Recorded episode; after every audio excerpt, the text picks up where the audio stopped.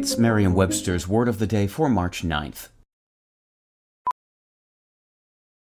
Welding instructor Alex DeClaire knows VR training platforms like Forge FX help students master their skills. There's a big learning curve with welding. Virtual reality simulates that exact muscle memory that they need. Learn more at meta.com slash metaverse impact.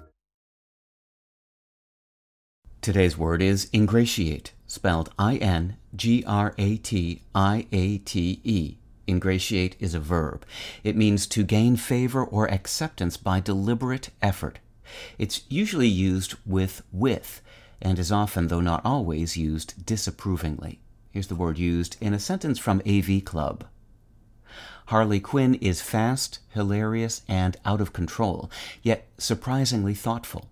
The show's self awareness of the DC universe is all encompassing, and it uses the soul of its characters, the breadth of its history, and its recognizable animated aesthetic to ingratiate itself with its fan base without ever appearing subservient to them.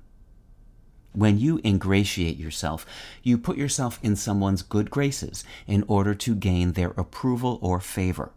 While the word ingratiate does not necessarily imply that your behavior is obsequious or otherwise improper, the word may be used disapprovingly by those who distrust your motives.